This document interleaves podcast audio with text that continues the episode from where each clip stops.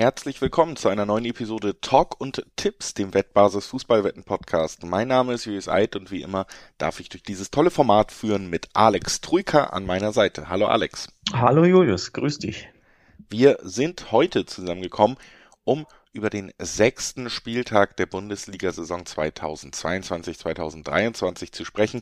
Wir gucken wie immer auf alle neun Spiele dieses Spieltags voraus, geben unsere Tipps ab, wie diese Spiele ablaufen werden. Und das tun wir nach ein paar kurzen Hinweisen. Sportwetten sind ab 18 nicht für Minderjährige gedacht. Alle Angaben, die wir in diesem Podcast machen, sind Angaben ohne Gewähr, einfach weil sich die Quoten jederzeit noch verändern können nach der Aufnahme. Und zu guter Letzt, Sportwetten können Spaß, aber auch süchtig machen. Und wenn das Ganze bei euch zum Problem geworden ist, könnt ihr euch an den Support der Wettbasis wenden, sei es per Mail oder per Live-Chat oder ihr guckt mal auf spielen-mit-verantwortung.de vorbei auch da gibt es erste Hilfsangebote dann für euch. So, das unser kleines Vorwort wie immer und jetzt können wir direkt einsteigen in den sechsten Spieltag, ich habe es gesagt. Und das Freitagabendspiel, über das wir zuerst sprechen, logischerweise, das ist das Spiel in Bremen von Werder Bremen gegen den FC Augsburg, bei dem es gerade schon die Meldung gab, dass der Trainer angezählt ist, was ich einigermaßen überraschend finde, denn man hat da ja einen durchaus talentierten jungen Trainer mit Maßen geholt mit Augsburg jetzt äh, natürlich noch nicht wahnsinnig viele Punkte gesammelt hat, aber zumindest überraschend Leverkusen schlagen konnte, das erste Mal in der Vereinshistorie. Und ja, der äh, sicherlich eine klare Spielidee hat, die vielleicht auch ein bisschen braucht, aber wenn man von einem Trainer überzeugt ist nach fünf Spieltagen und Augsburg ist, die jetzt auch nicht damit rechnen können, dass sie schon zwölf Punkte auf dem Konto haben nach fünf Spieltagen, dann finde ich die Meldung tatsächlich leicht irritierend. Ähm, klar ist auch beim Gegner, bei Werder Bremen, Ole Werner steht sicherlich nicht zur Debatte, denn die Bremer sind ordentlich als Aufsteiger reingestartet, haben acht Punkte sammeln können schon, stehen auf Tabellenplatz acht, also alles in Ordnung soweit. Und wenn dieses Spiel tatsächlich über die, die Zukunft von Enrico Maaßen bei Augsburg entscheiden könnte, dann sehe ich gar nicht so gute Karten für ihn. Da sehe ich auch keine guten Karten. Was da dran ist an, den, an der Berichterstattung, ist natürlich schwer aus der Ferne zu sagen, aber vier Niederlagen aus fünf Spielen ist kein sonderlich prickelnder Saisonstart mit eben dem großen Ausreißer, dem äh, sehr, sehr überraschenden Sieg in Leverkusen. Nur die anderen Spiele, die gingen eher in die Hose, vor allem, weil das Spiel gegen Leverkusen ja eigentlich das eine Spiel war, wo man sagt, okay, da ist man klarer Außenseiter. Ansonsten ging es gegen Mainz, Hoffenheim und Hertha zuletzt.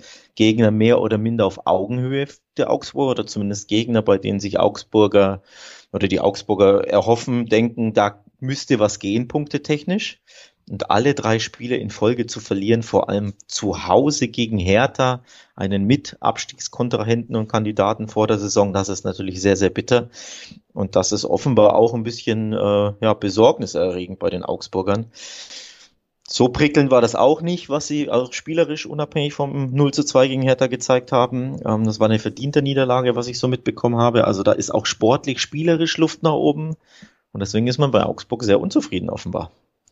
Ja gut, ist natürlich immer die Frage, was die Erwartungshaltung ist, erstmal an den eigenen Kader, an den Verein Augsburg. Da ist es nun mal so, dass man um den Klassenerhalt spielt in einer Saison, wenn man dann sehr jungen Trainer mit einer klaren Spielidee holt. Denn äh, sollte man vielleicht das tun in, mit genug Vertrauen, um nicht eine, einen misslungenen Start in die Liga direkt als äh, ja, Entlassungsgrund zu sehen, aber das sei den Sportdirektoren überlassen. Fest steht, dass Werder Bremen diese klare Spielidee schon hat unter Ole Werner. Sie spielen den sehr ansehnlichen Fußball aus der zweiten Liga tatsächlich in der ersten Liga weiter. Die wichtigen Spieler aus der zweiten Liga funktionieren, äh, zum Beispiel eben auch die Spitze aus Duxch und Füllkrug immer noch sehr, sehr ja, durchschlagskräftig und ähm, ja, vor allen Dingen einfach diese klaren Strukturen im Spiel, die tun gut, die sind auch ansehnlich bei Werder, wenn man ihre Spiele schaut. Und deswegen sind sie für mich hier auch der klare Favorit, weil sie eben auch diesen, diesen Entwicklungsschritt weiter sind als zusammengebliebene Mannschaft, als Mannschaft, die die Traineridee gut umsetzen kann, als Mannschaft, die das Heimspiel hat. Und deswegen ohne viele große weitere Worte. Ich hoffe irgendwie, dass Augsburg Maße noch eine Chance mehr gibt, aber hier wird der Sieg in Bremen bleiben. 1-6er Quote. Ja, gehe ich tatsächlich mit. Auch als Mannschaft füge ich an, die weiß, wie man Tore schießt. Denn in jedem der fünf äh, Bundesligaspiele schoss Werder Bremen mindestens zwei Tore.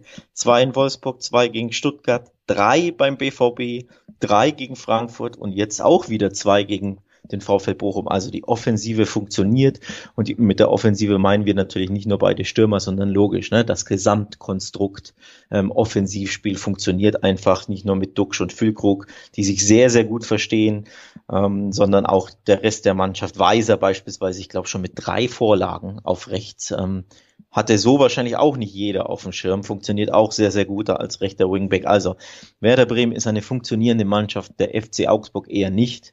Ich gehe voll mit. Werder Bremen ähm, gewinnt dieses Spiel. 61 Quoten sind für den Kombischein gut. Sonderlich ergiebig sind sie nicht. Die Frage an dich, trauen wir uns auf den Handicap zu blicken? Denn da hätten wir dann so zwei 55er Quoten. Natürlich ein bisschen riskanter, aber eben auch wesentlich lukrativer. Ja, aber ich lasse da die Finger von. Ich äh, ich glaube, es könnte ein bisschen wild werden. Tore kassiert hat Bremen ja fast so viele wie geschossen und deswegen tue ich mich mit Handicap-Tipps da jetzt erstmal schwer noch. Ja. Zu Recht bei Bremen, ähm, wenn man sieht, dass sie auch sehr, sehr gerne zwei oder mehr Gegentore kassieren, auch in vier der fünf Spiele. Die Abwehr ist nicht sattelfest. Mal sehen, ob wir wieder irgend so ein wildes 3 zu 2 oder so für Werder sehen. Oder ob sie wirklich ähm, ja, eher ihrer Favoritenrolle klargerecht werden. Auf jeden Fall steht fest, für Werder ist für uns A der Favorit und B, Werder-Spiele anschauen lohnt sich aktuell. Absolut. Und auch beim nächsten Spiel lohnt es sich, glaube ich, einzuschalten, wenn man viele Tore sehen will. Wir sprechen über das erste Samstagspiel in unserer Aufzählung. Bayern München empfängt Stuttgart und ja, liebe Stuttgarter, es tut mir sehr leid, aber ich glaube, hier sind ähm, mindestens Handicap-Tipps angebracht. Ich glaube, das wird ein sehr hoher Sieg der Münchner werden. Zwei Unentschieden in der Liga zuletzt. Ähm, also ein bisschen ausgebremst den Superstart. Ein Sieg muss dringend her und ist, glaube ich, gegen Stuttgart absolut gesetzt jetzt auch zu Hause. Gerade eben, weil man zweimal schon nicht gewonnen hat. In der Champions League hat man auch wieder gelegt, gesehen, mit was für einer Freude diese Mannschaft wirklich Gegner auseinander kombinieren kann. Da sprechen wir über Inter Mailand, die dann am Ende auch chancenlos waren. Und äh, jetzt sprechen wir über Stuttgart, die ja selber noch für gerne einen Platzverweis oder Elfmeter gegen sich sorgen, was auch noch dazu kommt. Also wenn der Druck so hoch ist, wie er sein wird gegen die Bayern, sehe ich Stuttgart auch einfach nicht stabil genug aufgestellt, nicht souverän genug, um da gegenzuhalten. Ich glaube, wir werden relativ viele Tore sehen und zwar hauptsächlich vom Gastgeber. Das heißt, ähm, ich finde Over-Tipps äh, nicht so sinnlos bei diesem Spiel. Zum Beispiel Bayern gewinnt und es fallen über 3,5 Tore. Da gibt's zumindest dann auch die 1,6er-Quoten schon für die über 3,5 Tore. Bei den Handicaps muss man ja, muss man sagen, lohnt sich fast nur das doppelte Handicap. Da gibt's dann Zweierquoten auf die Bayern. Aber äh, selbst das würde ich noch nicht ausschließen. Das sind so meine Stoßrichtungen bei dem Spiel, weil ich glaube, es wird wirklich, das wird leider aus Stuttgarter Sicht ein sehr deutliches Ergebnis geben. Ich merke schon, du stehst frisch unter dem Eindruck des FC Bayern München oder des Auftritts des FC Bayern München bei Inter Mailand am gestrigen Mittwochabend. Da haben die Bayern wieder einen sehr, sehr seriösen Eindruck in Europa hinterlassen gegen eines der Top-Teams Italiens, wenn nicht sogar, also letztjährigen Vizemeister davor, den Meister, also eine absolute Spitzenmannschaft Italiens und die Bayern waren so klar überlegen und auch äh, sehr reif. Das Ergebnis ist ja ein normales 2 zu 0, aber ne, der, der Auftritt an sich, die, das 2 zu 0, dieser doppelte Doppelpass, wenn die Bayern Lust haben, gegen so eine starke Mannschaft in Mailand und so auftreten, dann muss sich ein VfB Stuttgart natürlich ja, richtig warm anziehen oder wir beide haben da natürlich richtig Sorge um den VfB, der ja noch sieglos ist. Ja, erst ein Spiel verloren, vier Unentschieden, okay, sie sind schwer zu schlagen, aber für mich trotzdem enttäuschender Saisonstart, wenn, wenn ich drauf blicke, dass es zuletzt nur ein 1 zu 1 gegen Schalke zu Hause gab. Da hätte ich den VfB-Sieg irgendwie erwartet. Auch beim 0 zu 0 in Köln war eigentlich wesentlich mehr drin. Riesenchancen. Die Kölner mit der Doppelbelastung zwei, drei Tage vorher gespielt. Da konntest du auch nicht gewinnen, deine Chancen nicht ummünzen. Zu Hause gegen Freiburg hast du verloren. Da hätte ich mir auch mindestens einen Punkt erwartet oder erhofft. Also es läuft nicht super rund. Ja, sie holen Punkte aber in München holen sie keinen. Ähm, ich gehe voll mit, der VfB wird chancenlos sein, fürchte ich. Und ich gehe auch mit, dass das einen hohen Sieg der Bayern gibt. Äh, ich fand's gut, dass du es erwähnt hast, sonst hätte ich's gemacht. Auch ich habe auf dem Zettel Bayern gewinnt und over 3,5 Tore. Also, dass wir wirklich so von einem 3-1 über ein 4-1 irgendwas in die Richtung sehen, ein 4-0. Ähm, vielleicht sogar schlimmer, denn die Stuttgarter sind hinten immer wackelig und die Bayern sind brutal gut drauf. Ja, das würde ich auf jeden Fall so unterschreiben. Da sind wir uns sehr einig bei der Einschätzung dieses Spiels und gehen dann einfach mal direkt weiter zum nächsten Spiel, über das wir sprechen wollen. Das ist das Duell zwischen Eintracht Frankfurt und dem VfL Wolfsburg. Da muss man sagen, dass ja in Wolfsburg es noch relativ ruhig um den Trainer ist, was überraschend ist, wenn man sich den bisherigen Saisonauftritt anguckt und schaut, wo sonst über den Trainer diskutiert wird. Nico Kovac weiter ohne Sieg, auch am vergangenen Wochenende nach Führung 4 zu 2 gegen Köln verloren zu Hause. Also bei Wolfsburg stimmt eigentlich über die gesamte letzte Saison und auch jetzt noch nicht viel. Das muss man einfach konstatieren. Frankfurt hat in der Liga gezeigt, dass sie richtig tollen Fußball spielen können am letzten Wochenende, haben ja Leipzig deutlich besiegt, dann aber in der Champions League auch Nerven gezeigt. Ähm, damit habe ich nicht so gerechnet in der Deutlichkeit, ziemlich deutlich gegen Sporting verloren in ihrem ersten Champions League ja, Auftritt ja. überhaupt. Das ist natürlich schon auch ein Stimmungsdämpfer gewesen, äh, gerade in der Deutlichkeit dann am Ende, dass da die Abgezocktheit gefehlt hat. Aber ja, trotzdem sind die Frankfurter jetzt auch zu Hause für mich leichte Favoriten. Trotzdem darf man eben nicht vergessen, kleiner Stimmungskiller, dann die doppelte Belastung, die Wolfsburg ja. jetzt eben auch über die Woche nicht hatte und auch da muss man sagen, langsam wirklich der, der Druck auf Wolfsburg ist schon hoch. Die müssen auch liefern langsam. Der Druck aus Wolfsburg ist, ist hoch. Die Frage ist, wie hoch kann Frankfurt den Druck auf Wolfsburg jetzt ähm, legen? Am Samstag, denn du hast es angesprochen, dieses 0 zu 3, das ist schon bitter. Wir beide hatten ja schon irgendwie auf dem Zettel, vielleicht kann Frankfurt da mit einem tollen Sieg starten. Wenn du vier, äh, Leipzig zu Hause vor wenigen Tagen 4-0 überrollst und dann ein Heimspiel hast bei deiner ersten Champions League Teilnahme überhaupt, ähm, da hätte man schon von ausgehen können, dass da mehr bei rumkommt als ein krachendes 0 zu 3. Also eine Niederlage ist ja eh schon ein Fehlstart, aber wirklich ein 0 zu 3. Und hinten raus bist du ja so ein bisschen für mich auseinandergefallen, weil die Tore ja sehr, sehr leicht fielen für Sporting. Ja, auch immer gut rausgespielt, aber die Abwehr war da ja nie im Bilde. Ähm, und da hast du auch gesehen, welche Routine dieses Sporting-Team hat, die seit Jahren in Europa, Champions League und Europa League spielt und für die Eintracht ist die Champions League nun mal Neuland, vielleicht auch ein bisschen, ja, zu, ich weiß nicht, zu viel Druck gewesen oder vielleicht hat man, war man zu nervös aufgrund, ne, wenn diese Hymne das erste Mal ertönt. Da kam möglicherweise vieles zusammen die Erwartungshaltung etc. Kannst du das jetzt wieder aus den Kleidern schütteln, drei Tage später und direkt gegen Wolfsburg wieder da anknüpfen, wo du gegen Leipzig aufgehört hast? Ich glaube nicht. Äh, das haben wir ja auch schon letzte Saison tatsächlich gesehen, egal wie gut sie auch in der Euroleague unterwegs waren. Dieser Euro-Kater, in Anführungszeichen, der war bei Frankfurt immer deutlich zu sehen. Ja. Das in stimmt. der Liga hat man ja auch jetzt bis auf den Auftritt gegen Leipzig, der natürlich sehr ansehnlich war, jetzt auch noch nicht wahnsinnig reingefunden, wahnsinnig gut in die Saison könnte mir vorstellen, dass es eher ein zähes Spiel wird. Erstens, weil Kovac ein Trainer ist, der es auch darauf anlegen wird, gerade jetzt, wo es für ihn auf Punkte ankommt, wird er alles darauf anlegen, dieses Spiel nicht offen zu gestalten, sondern sehr kompakt aus Wolfsburger Sicht. Es wird relativ zäh werden. Frankfurt wird sich ein, zweimal die Zähne ausbeißen und dann ist wirklich die Frage, in so einer Situation mit diesem Rückschlag im Hinterkopf, diesem Erlebnis, was ganz anders lief, als man es sich gewünscht hat, ob man dann äh, als von den Frankfurtern erwarten kann, dass sie wirklich über 90 Minuten dranbleiben und sich die Zähne weiter ausbeißen, bis es irgendwann mal klappt, oder ob es genau wie gegen Sporting läuft und man am Ende sogar vielleicht diesen ärgerlichen Konter kassiert.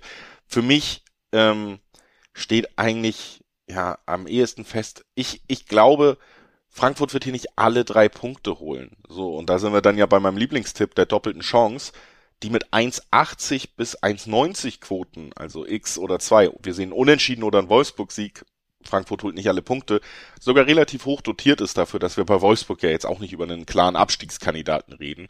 Trotzdem kriegen wir da fast Zweierquoten. Deswegen, das mein Tipp für dieses Spiel.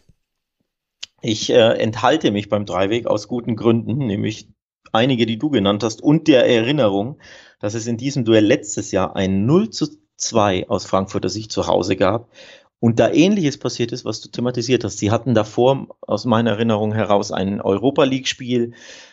Dann der, folgte der Kater gegen Wolfsburg, wo sie auch der klare Favorit waren, wo Wolfsburg sehr, sehr tief stand. Frankfurt hat machen lassen und die Frankfurter, wenn sie das Spiel machen müssen gegen eine ähm, ne, gegen eine mauernde Mannschaft, so überspitze ich es mal, dann tun sie sich sehr, sehr schwer. Zudem kommt natürlich ein bisschen Müdigkeit, ein Gegner, der erstmal hinten ähm, massiv stehen wird, weil er die Null halten wird und kontern wird. Und das ist traditionell ähm, ja, Frankfurts Schwäche unter Glasner, dass sie sich damit sehr schwer tun. Und wie gesagt, letztes Jahr haben sie auch das Spiel gemacht und wurden gnadenlos ausgekontert von den Wolfsburgern. Ich erwarte ein bisschen ähnliches Spiel. Das heißt nicht, dass das Resultat natürlich das gleiche sein wird, aber vom Spiel her, glaube ich, wird das ähnlich. Und dann am Ende, naja, kann Tuta einen Standard mal reinköpfen, um den Dosenöffner zu geben, oder holt mal wieder Kruse einen Elfmeter raus oder schickt einen Matcher auf die Reise. Es kann auch unentschieden ausgehen. Also ich tue mich da sehr, sehr schwer im Dreiweg, weil ich alles für möglich halte. Ähm, deswegen ist mein Tipp hier eher beide treffen, weil ich glaube, dass die Frankfurter hinten nicht sattelfest ist, sind. Hat man nicht nur zuletzt gegen Sporting gesehen, ähm, auch gegen Werder gab es ja dieses verrückte 4 zu 3. Also da siehst du, diese Abwehr ist noch nicht so gut im Schuss sie spielen trotzdem zu Hause und die Wolfsburger sind ja auch nicht gerade ähm, ja, sattelfest. Zehn Gegentore haben sie schon kassiert.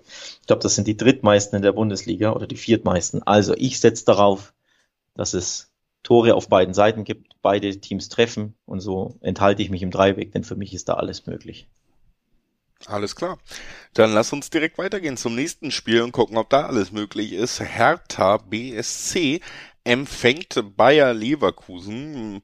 Ja, man könnte von den Namen her natürlich direkt sagen, ganz klare Sache, aber auch Leverkusen ist ja ähnlich wie Leipzig in einer Negativspirale gefangen, kommt sehr, sehr schlecht in die Saison und mittlerweile ist es wirklich diese Negativspirale. Das hat man dann auch gestern in der Champions League erneut beobachten können. Das ist dann einfach für bestimmte Vereine, die sich ohne Selbstbewusstsein, ohne Erfolgserlebnis irgendwie durch die letzten Wochen bewegt haben, tatsächlich auch schief geht, wenn eigentlich alles für sie spricht. Gegen die belgische Mannschaft aus Brügge hat man am Ende auch verloren. Also wir wirklich super viele Parallelen zu Leipzig, außer dass äh, wir noch einen Trainer im Amt haben bis jetzt.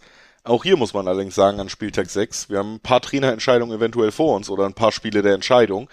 Denn äh, auch Seoane dürfte, wenn man gegen Hertha nicht gewinnen kann und zurück in die Spur findet, dürfte ja seinen Job nicht mehr lange halten können. Apropos 0 zu 1 bei Club Brügge, war das nicht sogar mein Tipp in der Champions League Folge? Hatte ich nicht doppelte Chance Brügge? Ähm, da siehst du mal. Äh, so, immer liegen wir nicht daneben. Ab und zu treffen auch wir mal ein Ergebnis. Nee, bitter natürlich aus Leverkusener Sicht. Nicht nur, das Thema war ja, in dieser Gruppe musst du beide Spiele gegen Brügge verlieren, äh, gewinnen, wenn du eine Chance haben möchtest auf Platz zwei, meiner Meinung nach. Dass du dann direkt bei Brügge startest, ist ja eigentlich vermeintlich noch das leichteste Los. Ja, du wärst lieber mit einem Heimspiel gestartet, aber nichtsdestotrotz ne, bei Brügge schon machbarer Gegner und dass du dann nicht nur nicht gewinnst, sondern wirklich auch erneut verlierst, also nach dem 2-3 gegen Freiburg direkt wieder drei Tage später 0-1 bei Brügge unterliegst, ist enorm bitter und das ist eine handfeste Krise, das ist nicht mehr zu leugnen. Und bei der Hertha ist es etwas weniger kriselig, denn sie haben ja 2-0 in Augsburg am letzten Spieltag gewonnen. Das war der erste Saisonsieg. Deswegen ganz ehrlich, wären wir überrascht, wenn es für Leverkusen erneut schief geht, komplett schief geht oder zumindest mit dem Remis auch so halb schief geht? Überhaupt nicht, nicht, auch nicht, weil ne? gerade nochmal die Erfahrung auch bei Leipzig und bei Leverkusen auch in der Champions League jetzt nochmal zeigt, ähm, dass wenn Mannschaften sich in diesem schwachen Zustand befinden und in dieser Negativspirale, ich kann es nur nochmal sagen, dass es wirklich dann auch unerklärlicherweise gar nichts mehr klappen will. Ne? Also auch bei Leipzig war es ja gegen Donetsk so, es gibt keine richtige Erklärung, warum man so schwach gegen eine Mannschaft aussieht, die individuell so viel schwächer ist.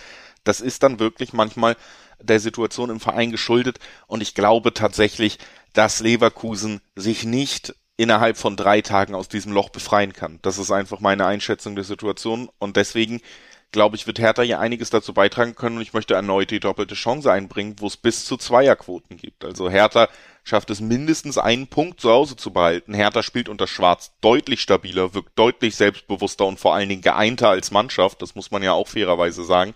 Also wir reden nicht über das Chaos Hertha der letzten ein, zwei Saisons jetzt, äh, sondern schon über einen Verein, der sich ein bisschen wieder gefangen hat, was auch die ersten Ergebnisse und Auftritte in dieser Saison unterstreichen. Und deswegen glaube ich, das wird super schwer für Leverkusen, weil Hertha das Spiel mega eklig machen wird. Und dann muss man sich ja fragen, in welcher Verfassung ist denn Leverkusen? Wie haben wir sie bis jetzt erlebt? Wie eine Mannschaft, die sich mit Leichtigkeit aus so einem ekligen Spiel heraus kombiniert und sich den Sieg holt. Das habe ich bei weitem noch nicht gesehen in dieser Saison. Und deswegen glaube ich, werden sie sich super schwer tun. Und die Chancen stehen gut, dass Hertha mindestens einen Punkt im Olympiastadion behält. Zwei Quoten ja. auf die doppelte Chance, nehme ich mit. Ähm, ich erinnere an die letzte Saison, da gab es für die Leverkusener auch nur ein 1 zu 1 bei Hertha und das war in der Phase, wo sie gut drauf waren, ähm, wo, wo vieles gut lief im, im Herbst 2021. Jetzt sind sie komplett in der Krise. Das heißt, wenn es jetzt so ein 1 zu 1 gäbe, ähm, kann man nicht überrascht sein. Ich glaube, auch die Hertha wird ähm, ähnlich wie Wolfsburg nicht nur eklig sein, sondern in ähm, den Leverkusenern vor allem durchs Umschaltspiel enorme Probleme bereiten. Äh, mit den drei schnellen Männern da vorne drin, um ähm, Ejuke, Kanga und Luke Bacchio, die einfach ne, im Umschaltspiel super gefährlich sind. Leverkusen wird den Ball haben, wie sie es, äh, oder mehr des, vom Ball haben wie oft. Und die Hertha wird umschalten, glaube ich. Und das ist immer gefährlich für die Leverkusener. Deswegen, ich persönlich habe äh, direkt aufs, aufs Remis ge geguckt, denn da gibt es Viererquoten. Aber jetzt, wo du es erwähnst, die doppelte Chance 1x, die ist natürlich die safere Wahl und so schlecht ist die auch nicht. Was, was gibt's da? 1,90 im Schnitt an Quoten? Ja. Kann man sich schon mal mit absichern, ja. Also der Leverkusener Sieg, der käme für uns beide einen Ticken überraschend, oder? Ja, ich glaube einig. einfach, ich habe schon vor der Champions League auch gesagt, ich glaube, diese Geschichte von Ceoane erzählt sich langsam aus und dazu gehört auch, dass man jetzt keine drei Punkte bei der Hertha holt.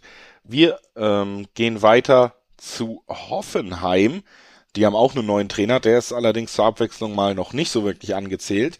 André Breitenreiter, eigentlich ordentlicher Start, auch wenn man am letzten Wochenende oder am Freitag schon gegen Dortmund verloren hat und da auch, finde ich, ja nicht so wahnsinnig überzeugend aufgetreten ist, gerade in der ersten Halbzeit ziemlich eingeschüchtert wird, wirkte gegen die Mainzer, für die ist, äh, ich kann es nur immer wieder als Running Gag sagen, mittlerweile dann eine gute Nachricht ist, dass sie auswärts spielen, denn in diesem Jahr haben sie beschlossen, da sind sie besser als in der Heim, in der, in der Heimat. Äh, letztes Jahr lief es ja anders. Auf jeden Fall jetzt das zweite Auswärtsspiel in Folge für Mainz und auch das letzte konnte man ziemlich überraschend sogar gewinnen. Gegen eigentlich gut gestartetes Mönchengladbach hat man am Ende ein 1 zu 0 über die Zeit gebracht. Jetzt geht's gegen Hoffenheim. Ich glaube, Mainz wird da zumindest mit dem ähnlichen Einspruch reingehen, dass das für Hoffenheim keine leichte Aufgabe wird, die Punkte zu Hause zu behalten. Ja, absolut. Wobei man sagen muss, der Mainzer Sieg in Gladbach war sehr, sehr unverdient und sehr, sehr glücklich. Da hatte Gladbach so viele Chancen aufs 1-0, stand sich selbst im Wege, stand sich dann bei der roten Karte auch irgendwie selbst im Wege, ne? Für Itakura diese Notbremse sehr, sehr unglücklich. Und dann zieht er die Notbremse, um hier nicht das 1, äh, ne, damit der Spieler nicht alleine das Tor läuft oder auf, aufs Tor zuläuft und dann macht Aaron den, den Freistoß direkt rein. Super Freistoß, aber ne, doppelt unglücklich für die Gladbach, die dann hinten raus verlieren. Ein Spiel, das sie eigentlich niemals verlieren dürfen. Also sehr, sehr glückliche drei Punkte aber interessanter Fun Fact dazu kurz. Ich weiß nicht, ob du es wusstest, aber deshalb ist Itakura nur ein Spiel gesperrt. Ähm, weil der Freistoß drin war. Weil der Freistoß drin war. Sonst gibt's für Notbremse zwei Spiele Sperre. Da aber der direkt folgende Freistoß noch die Bestrafung Tor mitgebracht hat, wird die Bestrafung mit der Sperre um ein Spiel verkürzt. Fand ich ganz interessant. Das ist wirklich interessant. Nee, das hatte ich so nicht auf dem Schirm. Sehr, sehr spannend. Ja, zurück zum Spiel Hoffenheim-Mainz. Die Hoffenheim, also du hast es angesprochen, die Mainzer sorgen für Aufsehen. Auswärts, nicht zu Hause. Völlig unerklärlich. Alle drei Auswärtsspiele plötzlich gewonnen, nachdem sie letztes Jahr die zweitschwächste Auswärtsmannschaft waren. Aber es geht zu einer sehr heimstarken Mannschaft. Ja, die Sample Size ist nicht hoch. Es gibt das zwei Heimspiele der Hoffenheimer, aber sie haben beide gewonnen. Also, ab äh, weiße Weste in der Fremde bei Mainz, weiße Weste in der Zuhause für Hoffenheim bleibt eine weiße Weste bestehen? Wenn ja, welche wird beschmutzt? Oder wenn beide gleichzeitig beschmutzt, werden beide mit grau. dem Remis. Ja. Genau, nämlich mit dem Remis. Und ich dazu neige ich. Ja, ich kann es mir sogar auch gut vorstellen. Ich bin trotz, ich, ich glaube, es wird auch relativ eng werden. Und das liegt vor allen Dingen daran, und das ist mein Tipp, mit dem ich mich am sichersten fühle, auch wenn er nicht die höchsten Quoten bringt. Ich glaube, beide Mannschaften treffen. Ähm, Hoffenheim äh, wieder in dieser Saison dann auch einfach mit der Abwehr, die zwar spielstark ist, aber die gerade defensiv immer mal wieder ihre Ausrutscher drin hat. Mainz, die ja auch total auf diese Fehler des Gegners nur warten, die Hoffenheim eben doch immer mal bietet. Das ist deren Spielausrichtung. Ich glaube, Mainz kann treffen. Ich glaube aber Hoffenheim wird auch treffen. Deswegen haben wir 1-6er Quoten auf beide Teams treffen. Und dann wird es eng. Beide haben ein Tor in meiner Vorstellung schon mal. Und dann ist natürlich ja durch Einzelaktionen alles möglich. Du hast eben gesagt, der Mainzer Sieg in Gladbach war unfassbar glücklich. Ähm, aber Glück kann sie natürlich auch wiederholen in solchen Fällen. Also ich, das Unentschieden hier, da bin ich mir einfach nicht sicher genug, weil ich bei beiden Mannschaften auch die Chancen sehe, dass sie doppelt zuschlagen können. So, dass sie, ich sehe die Mittel auf beiden Seiten mehr Tore zu erzielen als der Gegner und deswegen könnte es natürlich in alle Richtungen kippen. Deswegen will ich mich im Dreiweg enthalten, sag aber beide können zumindest ein Tor beisteuern und das ist mein Tipp hier, ja. Das ist, ähm, genau das ist übrigens in Hoffenheim zuletzt zweimal in Folge nicht gelungen. Letzte Saison gab es jeweils ein 2 zu 0 für Mainz und die Mainzer sind seit vier Spielen gegen Hoffenheim ungeschlagen, drei davon gewonnen. Auch interessant. Fühlen sich also ganz wohl gegen die Kraichgauer. Mal sehen, ob das auch am Samstag so der Fall sein wird. Ich neige tatsächlich stark zum Unentschieden beide Serien halten. Also die einen sind daheim weiter ungeschlagen, die anderen auswärts, aber eben die äh, Weste ist nicht mehr ganz weiß. Das macht äh, durchaus Sinn, ist ja auch dann schön. So beide, beide Serien bleiben bestehen, ist natürlich äh, spricht für den Tipp mit den Serien. Kann man auf jeden Fall machen.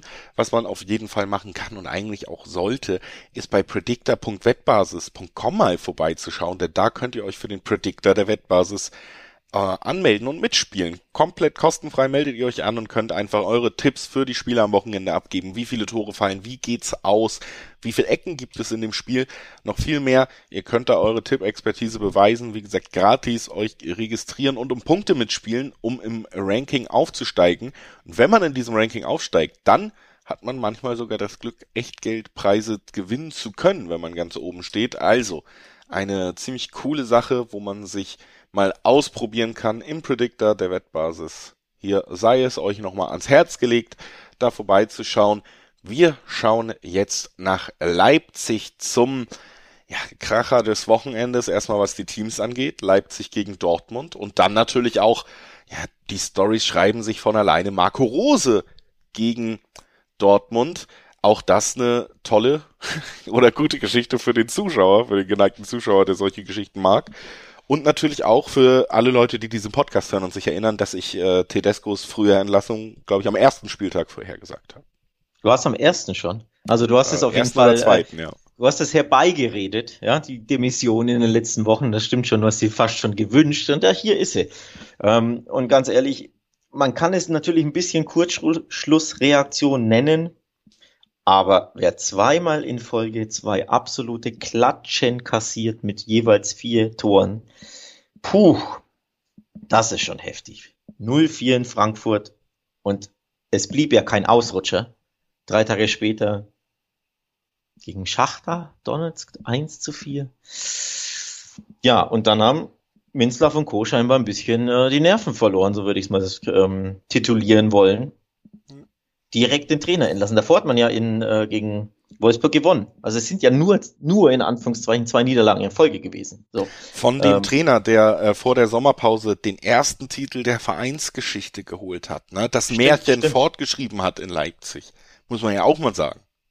Das Märchen in 15 Anführungszeichen, ja, ja. Ja, ähm, ja also auf jeden Fall das Narrativ ist grandios. Und jetzt kommt Marco Rose zurück, der ja schon im äh, RB-Stall tätig war in, La in Salzburg damals sich einen hervorragenden Namen gemacht hat, tollen Fußball äh, hat spielen lassen, sehr erfolgreichen Fußball, ist dann nach Gladbach, hat da ja auch eine super erste Saison hingelegt, dann hat ihn Dortmund weggelockt, das kam in Gladbach nicht so gut an und kurioserweise war nicht Kloppo 2.0 in Dortmund, sondern konnte auch nur ein Jahr überleben. Und jetzt kehrt er zurück in den RB-Stall und just das erste Spiel gegen die Dortmunder, die ihn, wie ich fand, sehr, sehr überraschend im Sommer entlassen haben. Hätte ich nie damit gerechnet. Ja, es schreibt sich von selbst, das ist die Geschichte. Absolut. Und äh, lustigerweise nächste Woche gegen Gladbach. Also das Auftaktprogramm von Marco Rose ist natürlich fantastisch gewählt. Und, und das stimmt natürlich. Und dazwischen hat er, also es sind ja sowieso auch sportlich super schwierig. Ja. Ne? Wir reden jetzt über Narrativ, über die Story, mhm. über die Folklore darum ähm, mit seinen zwei Ex-Teams. Aber sportlich gesehen, direkt gegen Dortmund, ouch, die richtig gut drauf sind, gegen Gladbach, die in dieser Saison auch super gut drauf sind, außer dieser Mainz-Ausrutscher. Und dazwischen musst du einfach gegen Real Madrid ran, in Madrid. Ja. Hui in der Champions League. Ja, äh, herzlichen Glückwunsch, Herr Rose, zu diesem Start ins, in den Job. Ist äh, auch deshalb natürlich, weil danach auch irgendwann eine Länderspielpause kommt, interessanter Wechsel für gerade auch für diesen Trainer, der dann auch noch dieses emotionale Startprogramm kriegt, ob man da nicht vielleicht ein, zwei Wochen den Co-Trainer auf die Bank setzt als Interimstrainer und ihm erspart, dass er vielleicht emotional und mit drei Niederlagen reinstartet. Das wäre ja auch bei Leipzig in guter Verfassung bei diesen Gegnern immer möglich.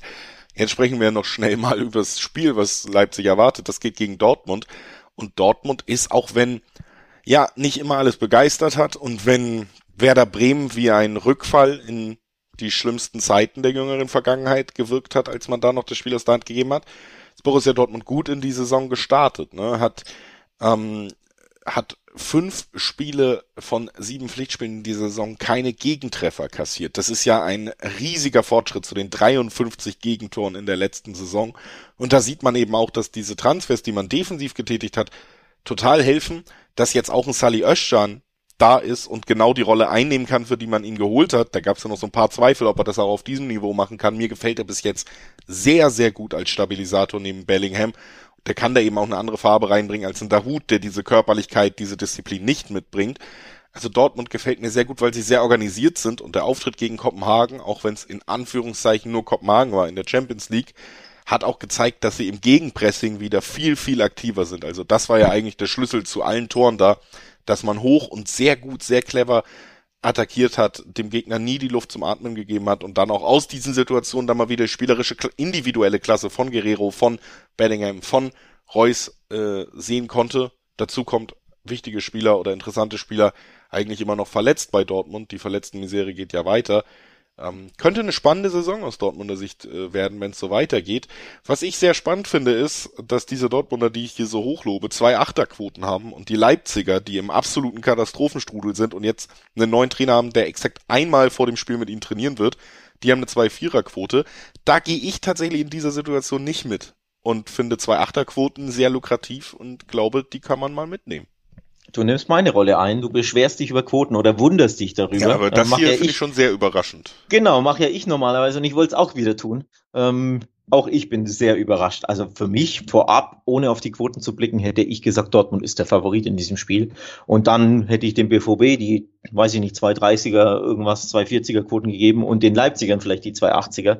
Denn es ist ja grundsätzlich schon ein Duell normalerweise auf Augenhöhe der beiden Teams. Ne? Der zweite gegen den dritten. Obwohl man da auch sagen muss, dass die Statistik in diesem Duell auf Augenhöhe ganz klar Richtung Dortmund geht, immer noch, wenn man sich anguckt. Das stimmt, das stimmt. Der BVB hatte acht Spiele in Folge nicht verloren gegen Dortmund. Aber das änderte sich. Just letzte Saison, da gab es zwei Leipziger Siege. Davor ging gar nichts und dann gewann man zu Hause 2 zu 1 und du erinnerst dich vielleicht auch in Dortmund ein krachendes 4 zu 1 äh, von RB Leipzig.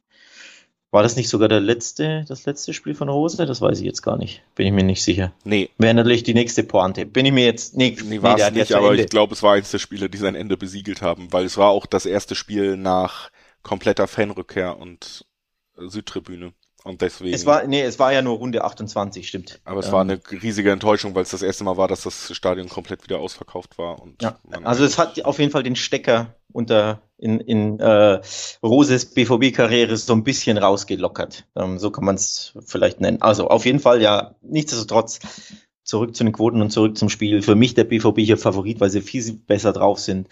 Die Frage ist natürlich auf der anderen Seite, gibt es einen Trainerwechseleffekt? Den gibt es ja immer wieder, aber kann der nach drei Tagen schon wirken, wenn eine Mannschaft so verunsichert ist und die andere Mannschaft eben nicht irgendjemand ist?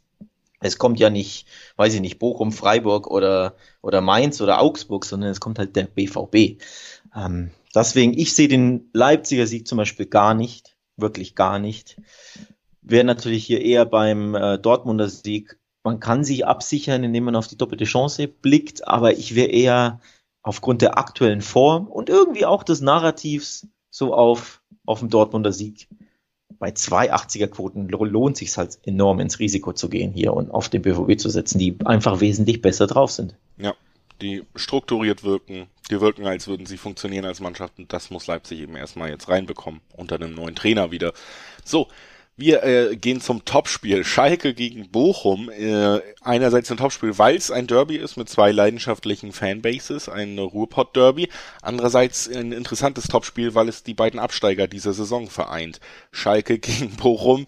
Ich, das ist meine Prognose nach fünf Spieltagen, die beiden Absteiger dieser Saison. Und ich erwarte auch kein Fußballfest, äh, zumindest für die Ästheten nicht.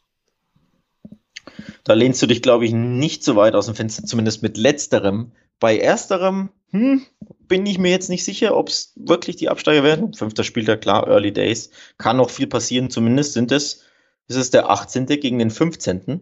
Also hier geht's um einen Ticken mehr als nur drei Punkte. Ja, es ist natürlich auch ein Derby, aber auch, ich glaube, ein bisschen richtungsweisend. Denn wenn die Bochumer jetzt beim Aufsteiger wieder verlieren, und sie haben ja schon fünfmal verloren, also wenn es die sechste Niederlage in Folge gibt, just beim Aufsteiger, wo du sagst als VfL Bochum, das ist eine der Mannschaften, da ist es realistisch, dass man sagt, die schlägt man. So, und wenn du jetzt auf Schalke auch noch verlieren solltest, dann wird's sehr schnell doch etwas düster. Und, und vor allen Dingen auch wieder eng für den Trainer. Das ist ja heute unser ganz richtig, klarer roter Faden. Ne? Auch. Richtig, auch äh, Reis ist ja ein ja. Ticken angezählt und angeschlagen oder vielleicht auch ein Ticken mehr. Ähm, ja, also für mich ein super wichtiges Spiel für die Bochumer und die Schalker natürlich wesentlich besser in die Saison gestartet. Nur zwei Niederlagen in fünf Spielen, immerhin drei sehr respektable Unentschieden, aber eben noch kein Sieg. Und aus Schalker Sicht genau das gleiche wie aus Bochumer Sicht. Wenn du aufsteigst und du spielst zu Hause gegen Bochum, das ist eine der Mannschaften, die musst du als Aufsteiger schlagen. Die musst du schlagen. Also ich finde, das führt ja schon mal alles darauf hin, dass sich unentschieden nach einem logischen Tipp anhört irgendwie. ich glaube einfach aufgrund meiner Einschätzung, dass es kein eben wie gesagt kein wunderschönes Fußballspiel wird, sondern sehr viel über Kampf gehen wird. Beide Mannschaften sehen ihre Stärken auch eher da, dass es eben wie gesagt nicht sehr ansehnlich sein wird und dass man ja auch nicht viele Tore sehen wird. Äh, hier finde ich dann eben interessant, dass wir für unter 2,5 kriegen wir zwei Zehnerquoten immer noch. Ähm, zwei Tore in diesem Spiel können wir schon sehr gut vorstellen, dass wir nicht noch mehr Treffer sehen in diesem Aufeinandertreffen. Ist also ein relativ lukrativer Tipp auch, was man dann eben auch einhergehend nochmal schauen könnte. Wäre beide Teams treffen? Nein. Ich könnte mir vorstellen, dass ein Treffer vielleicht auch dieses Spiel entscheiden kann oder wir vielleicht sogar ein sehr kämpferisches 0-0 sehen. Da haben wir auch zwei 20er Quoten bei beide Teams treffen. Nein, auch das ziemlich lukrativ. Und äh, beides meine, meine Tipps für dieses Spiel, wo ich eben nicht viel fußballerische Feinkost erwarte. Beide Treffen Nein finde ich auch sehr interessant, vor allem vor dem Hintergrund, dass Bochum in den letzten drei Spielen kein Tor schießen konnte. Jetzt ist das gegen die Bayern natürlich nicht so überraschend. Das krachende 0 zu 7 ähm, ne, ist die, die eine Sache. Aber in Freiburg äh, 0 zu 1 und gegen, gegen Bremen 0 zu 2. Hm, zumindest so ein Türchen hätte man sich da schon erarbeiten können. Also sie tun sich natürlich nicht nur mit dem Siegen schwer, sondern auch mit dem Tore schießen. Drei Tore erst geschossen, der VfL. Weniger Tore hat keine andere Mannschaft geschossen. Die Schalker immerhin fünf, aber du siehst schon, es spricht schon wirklich einiges dafür zu sagen, vielleicht hält man sich im Dreiweg raus und macht eben, ähm, ja, dass beide nicht treffen. Zwei 30er Quoten ist super lukrativ. Beim Dreiweg wäre ich tatsächlich so ein bisschen beim Unentschieden, muss ich sagen. So ein kämpferisches äh, Ruhrpott-Revierderby mit so einem 0-0 oder 1-1 kann man sich auch gut vorstellen. Ja. Kann man sich gut vorstellen. Und dann würde ich sagen, lass uns weitergehen auf den Sonntag dieses Spieltages, den wir jetzt, äh, europäischer Fußball läuft ja wieder leider nochmal mit so einem leidigen Disclaimer starten müssen. Ich habe es nicht vermisst. Das erste Spiel ist dann auch direkt Köln gegen Union. Beide spielen noch nachdem wir aufnehmen. Also wir wissen weder, wie Köln sich in der Conference League schlägt, noch wie Union Berlin sich im ersten Europa League Spiel ihrer äh, Vereinshistorie schlägt. Und das nimmt natürlich schon äh, relativ viel raus aus einer ja, seriösen Vorbetrachtung, wie wir es jetzt bei den anderen Spielen gemacht haben. Da muss man, glaube ich, ehrlich sein. Es sei erwähnt, ähm, dass Köln hier leichter Favorit ist von den Quoten her. Das finde ich durchaus interessant, weil ich und auch die Tabelle und auch die Ergebnisse bis jetzt Union Berlin eigentlich schon als stärkeren Club dieser beiden sehe. Auch die letzte Saison hat das ja auch nochmal gezeigt. Und Köln muss jedes Spiel am absoluten oder eigentlich über das Maximum, was man diesem Kader zutraut, spielen, um diese Ergebnisse einzufahren. Es ist absurd, dass es immer wieder klappt und man will jetzt auch nicht mehr der größte Zweifler sein, weil Baumgart und Co. ja oft genug bewiesen haben, dass es anscheinend möglich ist. Aber für mich ist Köln trotzdem, ja, eher leichter Underdog gegen Union Berlin, dass Union Berlin fast Dreierquoten im Schnitt hat. Äh, gegen Köln finde ich zumindest interessant zu erwähnen. Und viel weiter würde ich jetzt gar nicht unbedingt gehen wollen, weil wir weder zur aktuellen Personallage noch zu möglichen Euphorie oder nicht Euphorie-Siegen was sagen können. Deswegen würde ich es gern kurz halten. Außer du hast noch Ein, was. Eine Sache kann man sagen. Es ist das heimliche Topspiel des Spieltags. Ja. Denn es spielt der vierte gegen den sechsten und beide sind noch ungeschlagen. Es ist das Duell der ungeschlagenen Teams. Union drei Siege, zwei Unentschieden, Köln zwei, Unentschi äh, zwei Siege, drei Unentschieden. Da, auch da wieder die Frage, gibt es, wird eine dieser weißen Westen komplett befleckt, nämlich mit der ersten Niederlage? Und ich sage tatsächlich, nein. Ich gehe aufs Remis. Ich glaube, beide bleiben weiterhin ungeschlagen. Beide werden ein bisschen müde sein, ähm, weil sie Donnerstag eben noch ran müssen. Und irgendwie spricht bei dem Spiel für mich vorab alles für das Remis. Ähm, deswegen ich gehe aufs Unentschieden. Und was, äh, was für mich auch irgendwie nahe liegt, ist tatsächlich zu sagen, vielleicht gibt es nicht ganz, ganz, ganz so viele Tore, weil beide eben ne, noch die Doppelbelastung haben. Gibt ein paar Rotationen und am Ende trennt man sich schiedlich friedlich 0-0 oder 1-1 und damit könnten, glaube ich, auch beide leben. Deswegen Remi. Ja. Kann ich mir auch vorstellen. Wie gesagt, ich finde die Quote auf Union trotzdem ziemlich hoch und ziemlich interessant, deswegen sei auch das nochmal erwähnt im Vorfeld. Und äh, wir kommen zum letzten Spiel, da haben wir auch noch einen Euroleague-Teilnehmer, die Freiburger.